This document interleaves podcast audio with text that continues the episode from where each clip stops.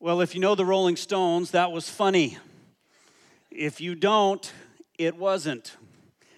But I love the Stones, so it's funny to me because I, I grew up on rock and roll. I mean, I grew up on, don't judge me now, don't judge me.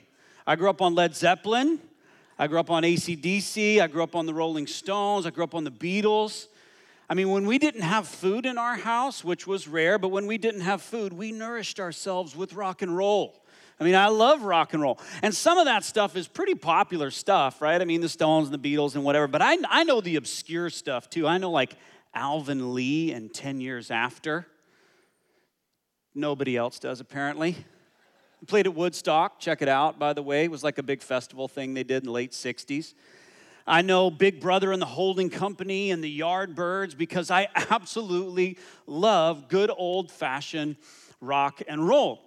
But as I grew up, and you know, my parents kind of sheltered me when I was a kid, but as I, as I grew up and into my teen years and university years, it dawned on me that there was kind of this rock and roll lifestyle that went along with rock and roll music. Have you ever noticed that?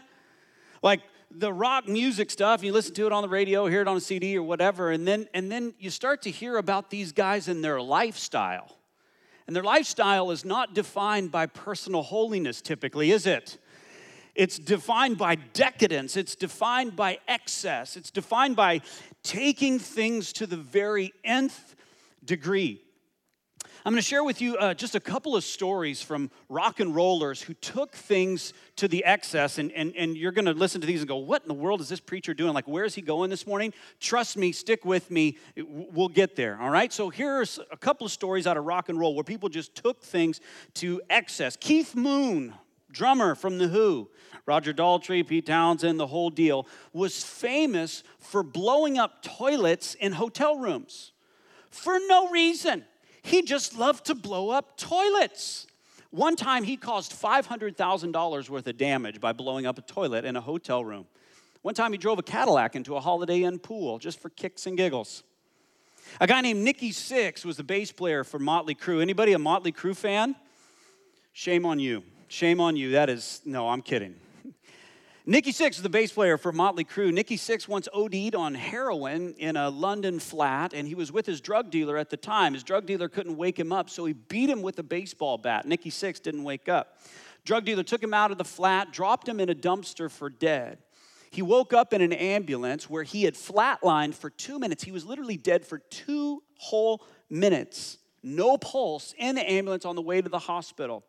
The next day, he woke up in the hospital, pulled all the tubes out of his nose, snuck out of the hospital, and hitchhiked home wearing nothing but leather pants. Got back to the house, continued shooting up heroin, woke up with a syringe in his arm, and subsequently checked into rehab, which he very well should have done. He's sober now, by the way. Speaking of crazy drug stories. Uh, Keith Richards, who you just heard on that track right there, Satisfaction by the Rolling Stones, once took uh, the cremated remains of his father and cocaine and mixed them together and snorted them up his nose. That's a true story. Excess, hedonism, decadence, taking things to the nth degree. This is the rock and roll lifestyle. This is sex, drugs, and rock and roll. Now, now listen very, very closely because here's where we're going this morning. No matter what crazy story you've ever heard out of rock and roll, no matter who you've heard talk about somebody or read about it on the internet or watch VH1 Behind the Music or whatever it is, King Solomon would have put them all to shame. And he wrote a book of the Bible, and I'm not kidding. And the book of the Bible that he wrote is actually his journal about his descent into hedonism, into excess. It's just 12 chapters of him writing about his experience of taking things to the nth degree, of experience anything, experiencing anything and everything that the world has to offer sex, drugs, rock and roll, and everything else. You see, Solomon was the third king in Israel. The first king was Saul, and the second king was David. The third king was Solomon. Solomon was David's son by Bathsheba. If you've never heard that story, David had an affair with another man's wife and got her pregnant and then had her husband killed to kind of conceal it. Didn't really work out for David, by the way. They had one child uh, from that affair, and that child uh, died in infancy. And their second child was Solomon. Now, David reigned for 40 years in Israel, and when he took the reins of the kingdom of Israel, Israel didn't really have boundaries. It was 12 disconnected nomadic tribes. They didn't have an army.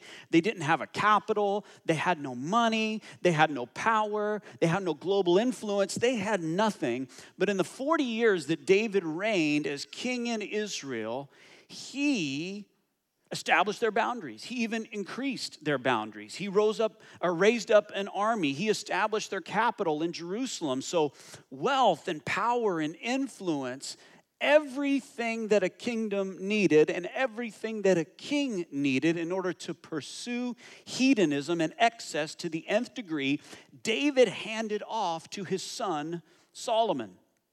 And before David died, he said to his son Solomon, he said, Look, you have one job and one job alone. You need to build God's temple here in Jerusalem. Solomon said, Well, I don't really know how to build a temple. David said, No problem. Here are the blueprints. I'll tell you exactly how to do it. Solomon said, Well, I don't really have the money to do all that. David said, No problem. I've already raised all the money, I've already collected all the people that you need. So, Solomon, over the next seven years, after David died and handed him the keys to the kingdom, built God's temple in Jerusalem.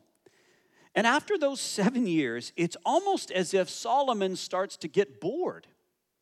I mean, think about it. Solomon's the ultimate trust fund baby, right?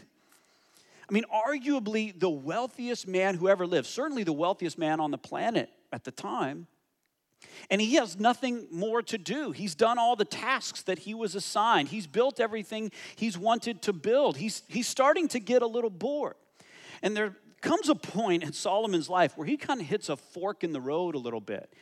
He can let his boredom get the best of him and try to kind of self medicate a little bit, or he can follow God and do what's right guess what he does? He lets his boredom get the best of him. But before he does that, God shows up and has a little conversation with him and he warns him. And it's in 1 Kings 9. Don't, don't turn there yet because we're going to turn to Ecclesiastes here in a minute. 1 Kings 9 is up here on the screen. Look what happened. It says, As soon as Solomon had finished building the house of the Lord, that's he was finished building God's temple, and the king's house, that's his own house, and all that Solomon desired to build. So he's done everything that he's wanted to do.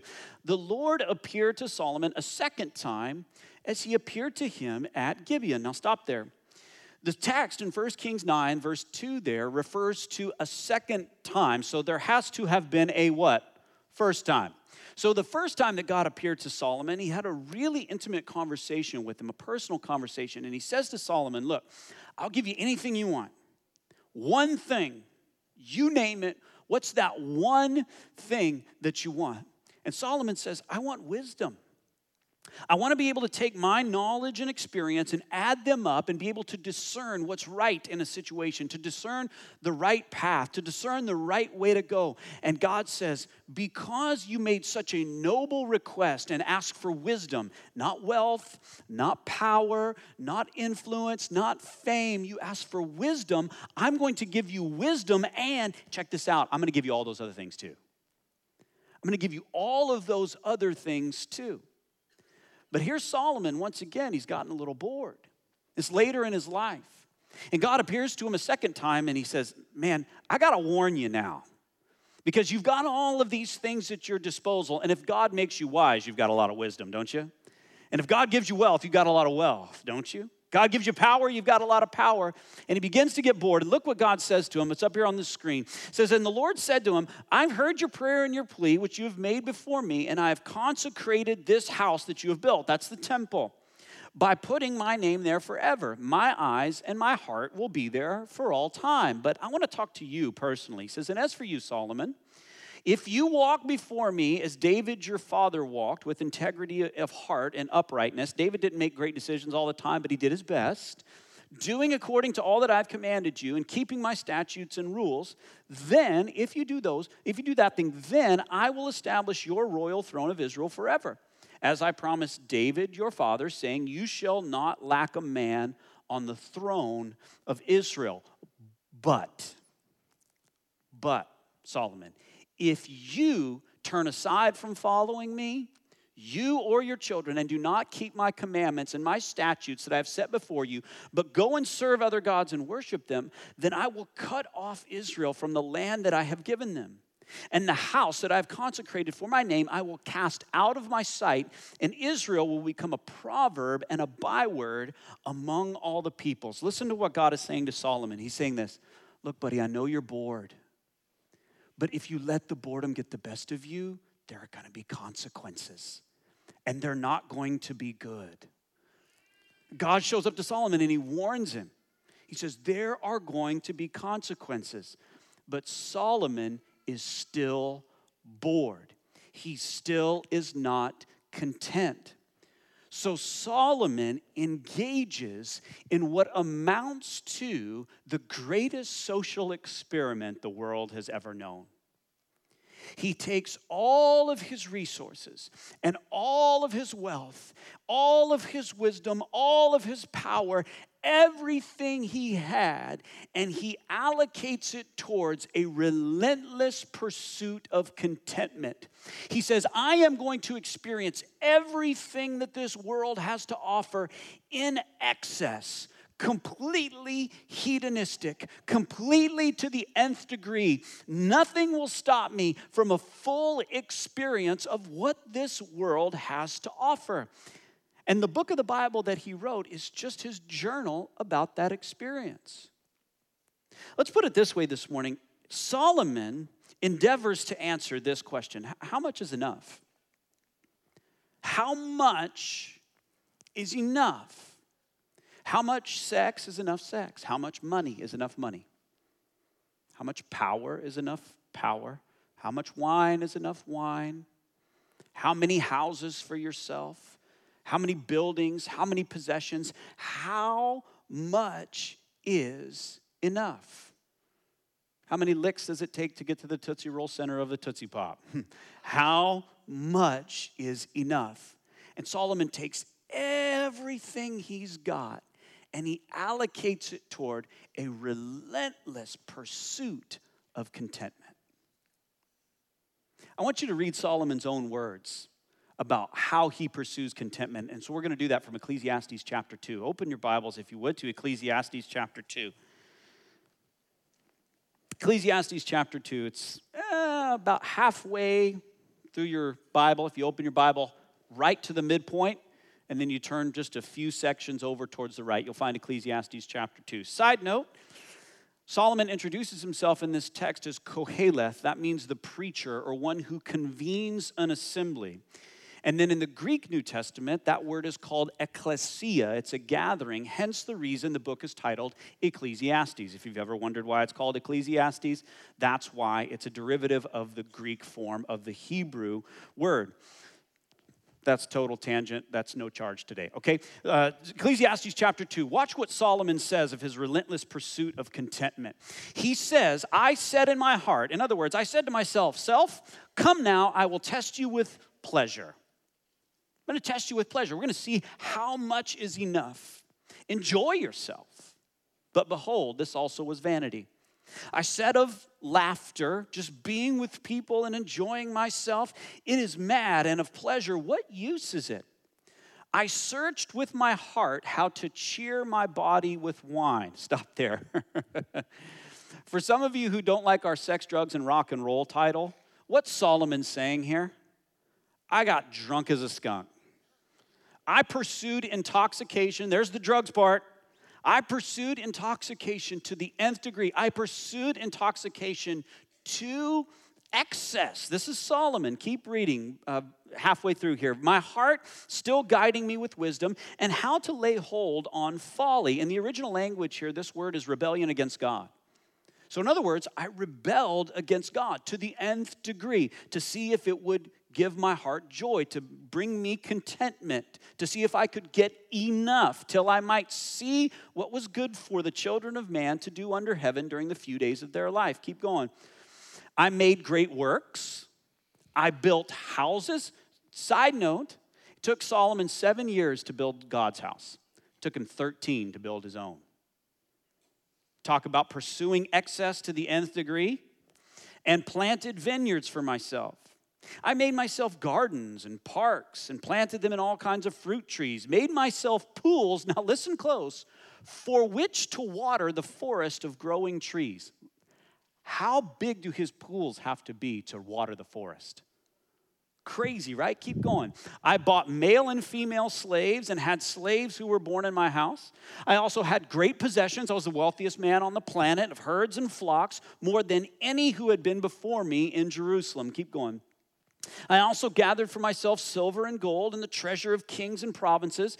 I got singers like Mick Jagger and no, actually Mick Jagger's right about that age, actually 3,000 years old. Uh, so it, it, may, it may very well have been him. We don't know. Solomon doesn't tell us, okay?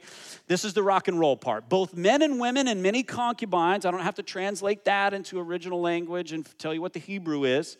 Oh, oh, by the way, Solomon had 300 of them. He had 700 wives too. Like, I don't know about you, but I'm having a problem with the one I got right now, and that's just one. Actually, she, she has, after that comment, I'll have even more problems than I, than I do. Side the point. The delight of the sons of men. Verse 9 So I became great and surpassed all who were before me in Jerusalem, and also my wisdom remained with me. When he's saying I became great, what is he saying? He's saying I was winning at life every victory, every accolade, everything that I put my eyes to, put my mind to, I succeeded and I pursued excess, everything that this world has to offer to the nth degree. You, you want to know how far he pursued it? How far he pursued hedonism, how far he pursued pleasure. This to me is the craziest verse in the book of Ecclesiastes. Watch what Solomon says. He says, I and whatever my eyes desired, I did not keep from them. Other translations of scripture say this I denied myself nothing that I wanted. Can you believe this? No matter what Solomon wanted, he took it. And it's funny for you and me, like, we can't actually do this because there are restrictions on us, aren't there? Like, if you really, really want something, you might be restricted by resources. You might not have enough money to get it. Like, I really want a 70s muscle car. You know what I mean? Like, a, like an old like Chevy SS or a Camaro. If anyone's looking to offload one, please let me know. I will give you 10 US dollars for it, okay? You would never take that deal. Why? Because it's not enough money. See, I'm restricted by resources. I can't get everything that I want. I have to deny myself something because I don't have enough resources to do it. See, Solomon wasn't there. He's the wealthiest man on the planet. He can buy whatever he wants to buy. Well, what if what if, like, okay, I, I could, I, I, I'm restricted by resources, like, I can't get that muscle car, but, but maybe I'll steal it. What's gonna restrict me at that point? The police, right? like, the law is going to restrict me. Well, listen close now. Solomon's king, he is the law. Law's not gonna restrict him. Or even if I stole something, even if I didn't get caught, it, would weigh heavily on my conscience. But Solomon had so seared his conscience and pursued things to the nth degree that even his conscience did not restrict him. He took it to excess. Sex, drugs, rock and roll. He put Keith Richards and Nikki Sixx and Ozzy Osbourne and everybody else to shame. He, he denied himself nothing his eyes desired, and he had every resource to do it. Ecclesiastes is 12 chapters of Solomon talking about that experience. It's like, it's like Bill Gates and Hugh Hefner and like Hunter S. Thompson, if you know who that is, combined all together and simultaneously Pope and President. This is Solomon. I mean, this is absolutely bananas. So, if you know anything, if you know anything about the Bible, or like about Christianity, or about God, anything like that, you might be asking yourself a very simple question, and it's up here on the screen. Look up here. why in the world does God put this in the Bible? Do you know what I mean? Like, why in the world? Do, do, do, nod your head if you understand why I'm asking this question. Why does God put this in His holy, sacred word? This is the holy writ of God. Why would He put that in there? Like, here's, here's, here's the thing that we believe here at Bayview Glen Church and Orthodox Christianity in general, and Christianity throughout the ages, that, that the Bible, that book you hold in your hand, is inspired by God. It's put together to teach us something, to teach us about ourselves, to teach us about God, to help us to walk with Him. So, why would He put a journal about hedonism in there? Don't you think an all powerful God would say at some point in human history, let's just pull the plug on that one? I think we just eliminate that bad boy from it. Okay? So, as we interpret, as we understand, as we study the book of Ecclesiastes for the next four weeks, here's, here's one principle that might help you, not just in Ecclesiastes, but in the rest of the scripture, okay? Well, look up here on the screen. Ecclesiastes is descriptive, not prescriptive. For those of you who know what these words mean, this is funny, so laugh uncomfortably. Perfect, you did it. It was great, perfect. Here's, here's what's happening in Ecclesiastes Solomon is describing his experience, he's not prescribing that you do it too. He is telling us what happens, he's not telling us to do stuff. Like, I know why the Gospels are in the scriptures. We need to know about Jesus. I know why the letters from the apostles in the early church, I know why they're in the Bible. We need to be encouraged and exhorted to walk worthy of the manner that we were called. I know why Genesis is in there. Even some of the obscure stuff, Leviticus and Numbers, I know why that's in there. Here's one reason that Ecclesiastes is not in the Bible so that you could say, I am going to take what Solomon did and I'm going to do it too. Like, we have to be very, very clear about this because I could just imagine somebody walking out of Bayview Glen this morning going, you wouldn't, you wouldn't believe what this pastor told me to do. This is the best church ever. This is craziness. Like, he told me to pursue hedonism to the nth degree. No. Solomon is describing to us his experience. He is not prescribing that we do it too. But here, here's what happens is that along the way, Solomon learned a lot about contentment primarily because he never experienced it himself. He never experienced it himself.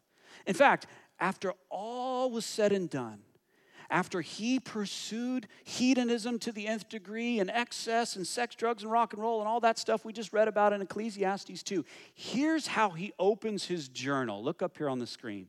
He says, Vanity of vanities, says the preacher. Vanity of vanities, all is vanity. Like this word vanity in modern times means like someone stands before the mirror and primps a lot, right? They're a vain person, vanity. Let, us understand it in the original language because it's got a lot more meaning in the original language. The, the original Hebrew here, vanity, is the word hebel. And in 12 chapters, Solomon uses this word 38 times. 38 times everything that I pursued, it's chabel. It's this Hebrew word translated vanity. How many of you have a, a, Bible translation open in front of you and it's translated as meaningless? Meaningless, meaningless, as a teacher. Everything is meaningless, right? Okay. A, a, a real good word to, to translate chabel into into modern language would be absurd. It's all absurd. It's comical. I, I pursued it to the nth degree and I gained nothing. In fact, this word chabel, it's, it's, it's funny because it's also the word for breath or vapor.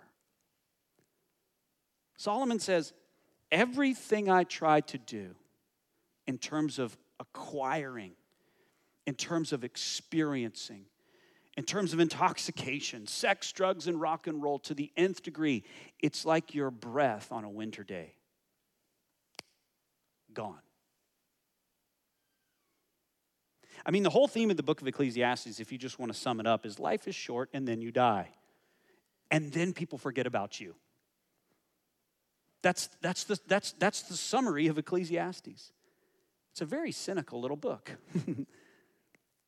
but what Solomon wants us to know is that I experienced everything the world has to offer. And, and, and, and he, he helps us to see that there is a secret to being content. His journal, Ecclesiastes, helps us to see the secret of contentment. And the way that he does that is through stark contrast. Take, take two kind of opposite ends of the spectrum, any kind of opposite ends of the spectrum black, white, light, dark, left, right, whatever, whatever opposite ends of the spectrum you want to take, okay? And he says, I pursued contentment, joy, and fulfillment all the way over to this side. I spent my entire life doing it.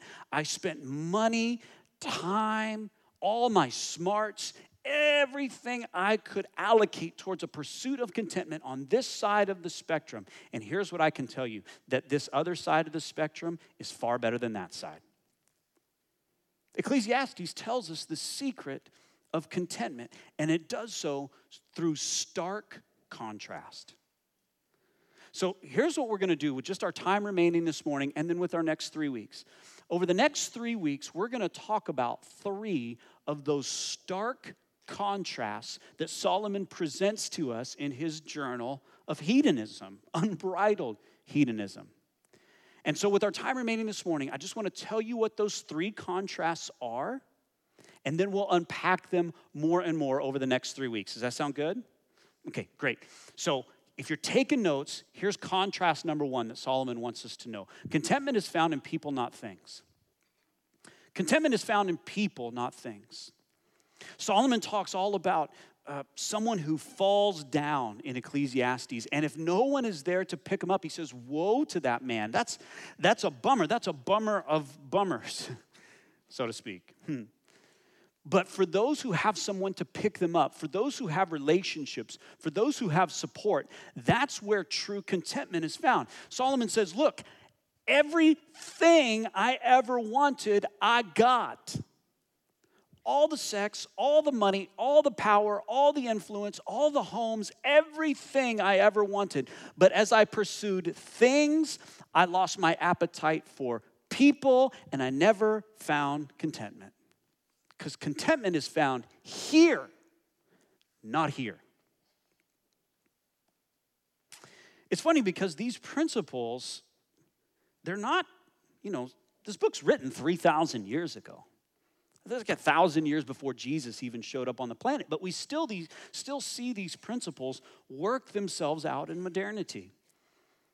A couple weeks ago, I was watching um, Michael Jordan's uh, speech when he was inducted into the National Basketball Hall of Fame. For those of you who don't know who Michael Jordan is, some, some of you are going, I know who Michael Jordan is. Some of you may not know who he is. Michael Jordan's the greatest basketball player who's ever lived.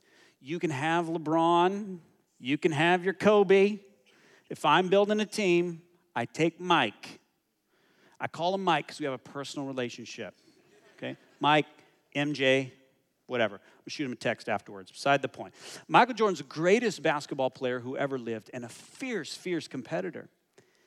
But it's kind of public knowledge that Mike wasn't a lot of fun to be around during his career because he placed things above people. And again, it, it kind of came to a head when he was inducted into the National Basketball Hall of Fame because there were two guys that spoke before him, also inducted into the NBA Hall of Fame. Those two guys were John Stockton and David Robinson. And John Stockton and David Robinson are deeply religious men. They're committed to their families. They're committed to giving back to their community. They live pretty simple lives. David Robinson in San Antonio and John Stockton in Washington State. They spend their lives hanging out with their families and their spouse, again, giving back to the community, starting not for profit organizations and charter schools. John Stockton scrimmages a lot with Gonzaga University. And so when they got up and spoke, they gushed over their kids. They teared up when they talked about those who had supported them throughout their career and going, These coaches, these owners, these, these players that I played with, I would not be here if it wasn't for them.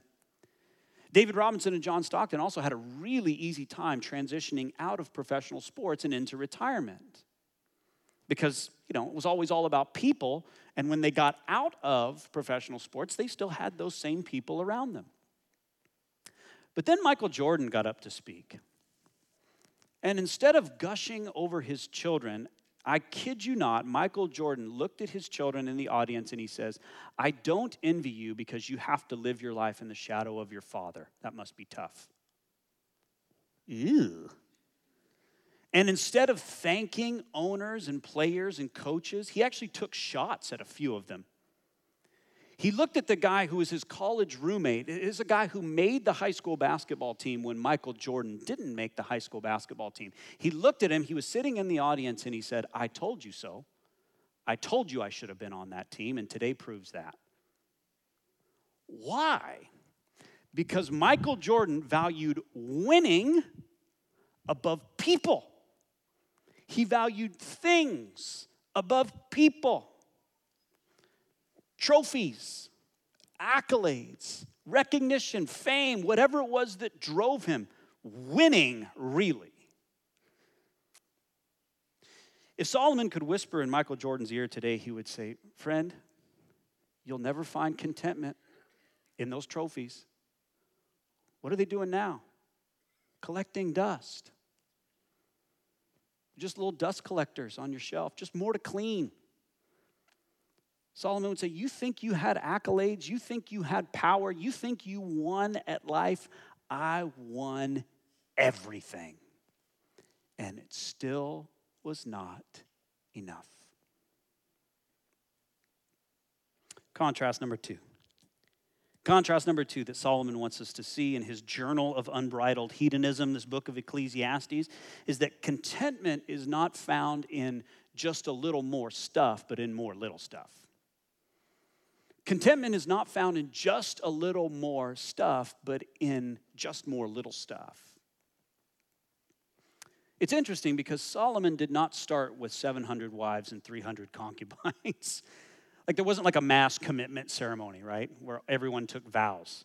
He started with one, and then one wasn't enough. And then he got another one. And he got another one. He got another one. And then another one. He had a lot of power when he became king in Israel, but it just wasn't enough.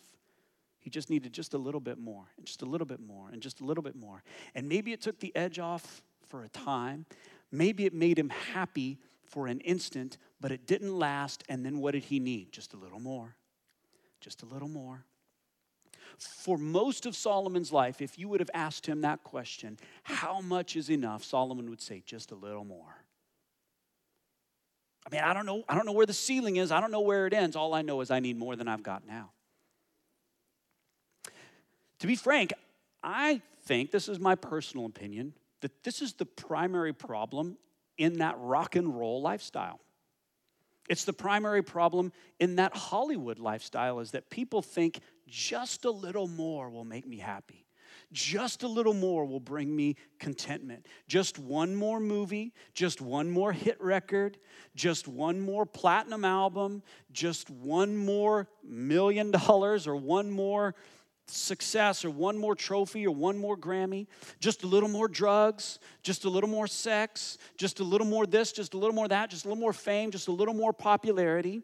And instead of enjoying the little things in life and finding contentment in the small things that bring us joy, it's a relentless pursuit of just a little more, just a little more, just a little more.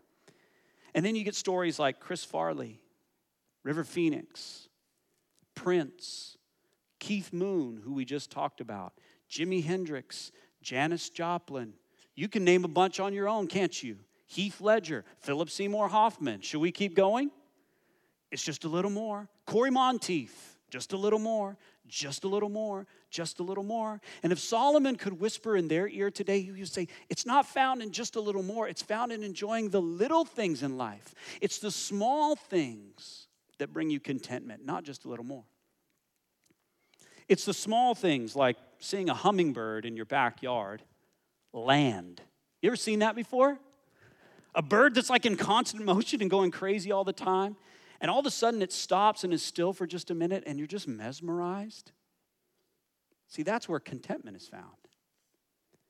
It's running out of propane and your steak is cooked perfectly. That's where contentment is found. It's at the end of a long day of work, having been productive and done your best. That's where true contentment and joy is found. See, if Solomon could have whispered in their ear, he said, It's not going to be found in just a little more. It's going to be found in just more little stuff. Contrast number three, and we'll stop here. Four weeks from now, actually, three weeks from now, here's what we're going to be talking about. Contentment is found beyond the sun, not under the sun. 12 chapters in Ecclesiastes, and Solomon uses this phrase, under the sun, almost 30 times. He wants to be very, very clear that his pursuit of contentment, his pursuit of lasting joy, was all conducted where? Under the sun. Here on this earth, in the here and now, in things that are temporary, in things that you can taste and touch and see and hear all under the sun. And if you can't find contentment under the sun, where must you look for contentment? Beyond, beyond the sun, to the divine, to something bigger than you, to something greater than you. It's interesting because one of Jesus' earliest followers, a guy named Paul, uh, changed his name from Saul to Paul, wrote most of the New Testament talked about this same principle. He says in uh, uh, Philippians 4, I've learned the secret of contentment. That same secret that Solomon talked about a thousand years ago in Ecclesiastes. I've learned that same secret. I know how to be content, whether well fed or hungry, whether living in plenty or in want. And this is what he says I can do all things through Christ who gives me strength. It's a pretty popular verse these days, Philippians 4:13. People put it on their eye black before football games and they write it on their shoes before basketball games. That all things that Paul is talking about in Philippians 4:13, it's not I can do all things like throw the football 50 yards or dunk over that guy or get the winning hit. Paul says there's something far more difficult than that. And it's true, lasting contentment. And the only way you can experience it is by Jesus in you, God in you, something beyond the sun.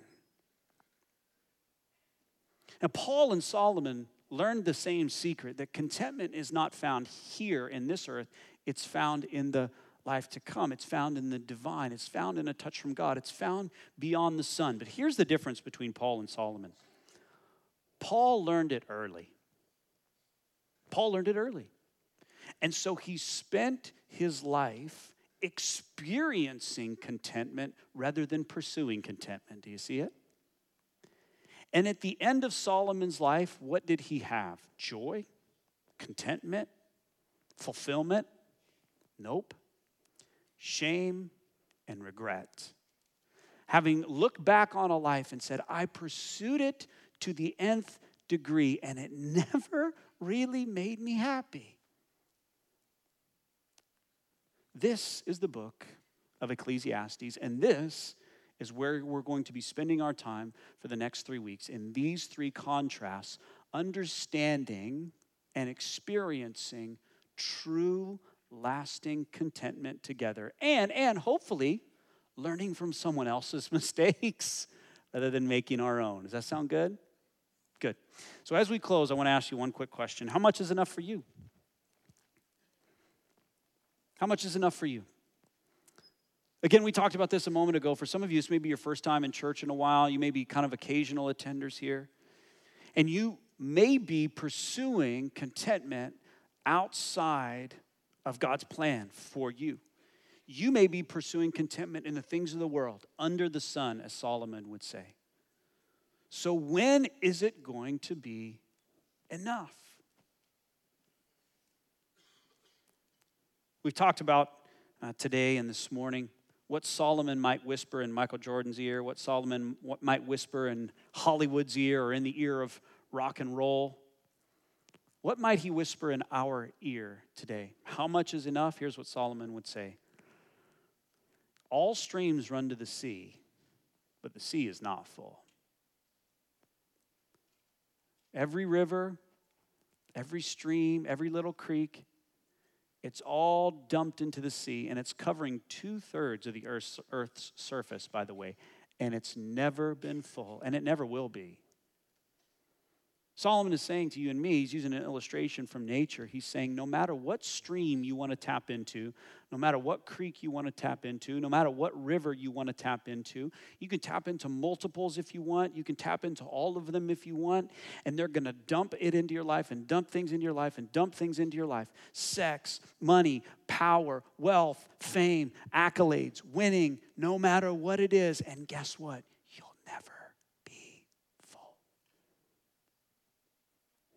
Never be full. So the invitation is uh, from the book of Ecclesiastes is to find contentment and experience contentment outside of ourselves. And a God who loves us and has given us great gifts here in this life that we can experience such that they point us to Him. This is the invitation of Ecclesiastes. Can we pray together? If you would just bow your head and maybe kind of close your eyes to block out distractions. Uh, we've said it before, but that's not the biblical posture of prayer, but just maybe between you and God for a moment, no matter where you're at in your spiritual journey. If you're brand new to this faith thing, if you've been walking with God for a really long time, my invitation to you this morning is to ask yourself that really critical question how much is going to be enough?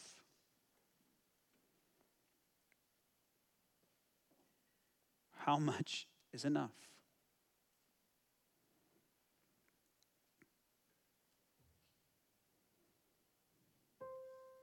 Because God comes along and He says, I am enough.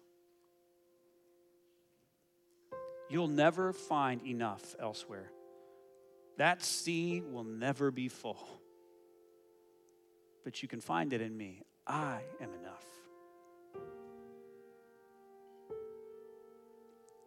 And you may be thinking to yourself, and that's fine, that preacher is crazy. 3,000 years ago, Solomon is crazy. 2,000 years ago, Paul is crazy. Like, God is enough? Really? And if you think that, that's okay. You and I disagree, but that's okay. So here's what I want to invite you to I am not going to invite you to convert to Christianity today. I'm not going to invite you to commit your life to missions in Africa today. All I want to invite you today is to just surrender your doubt just for a moment. Surrender your unbelief just for a moment Say, okay, God, maybe, maybe you know more about contentment than I do. Maybe. So, just for a moment, I surrender. And I love it. If you're real, if you're there, if you care about me, just speak to me about what it means that you would be enough and my life would be full.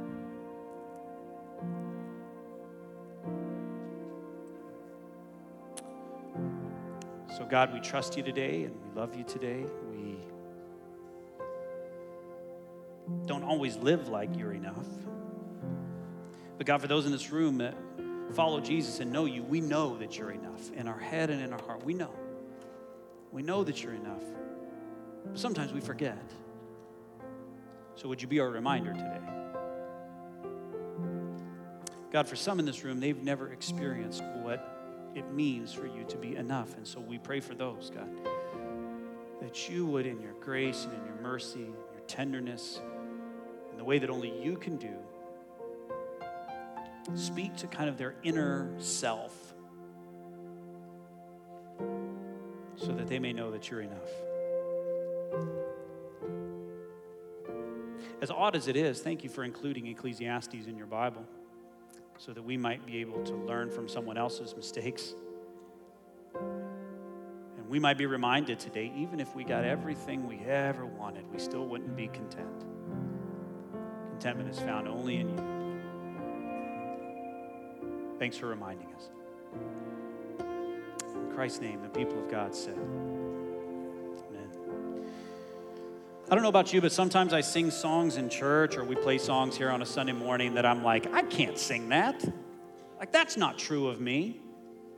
One of them is a hymn that I love very much. It's called I Surrender All. You know that song?